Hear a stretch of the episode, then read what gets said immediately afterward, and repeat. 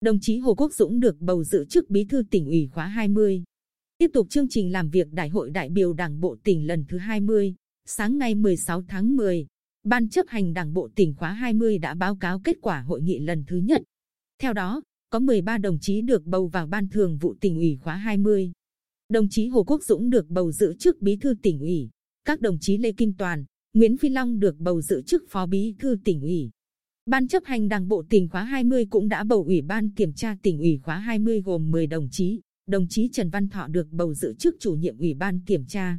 Ủy ban kiểm tra tỉnh ủy khóa 20 đã bầu các đồng chí Trần Hóa và Phạm Ngọc Thanh giữ chức phó chủ nhiệm ủy ban kiểm tra.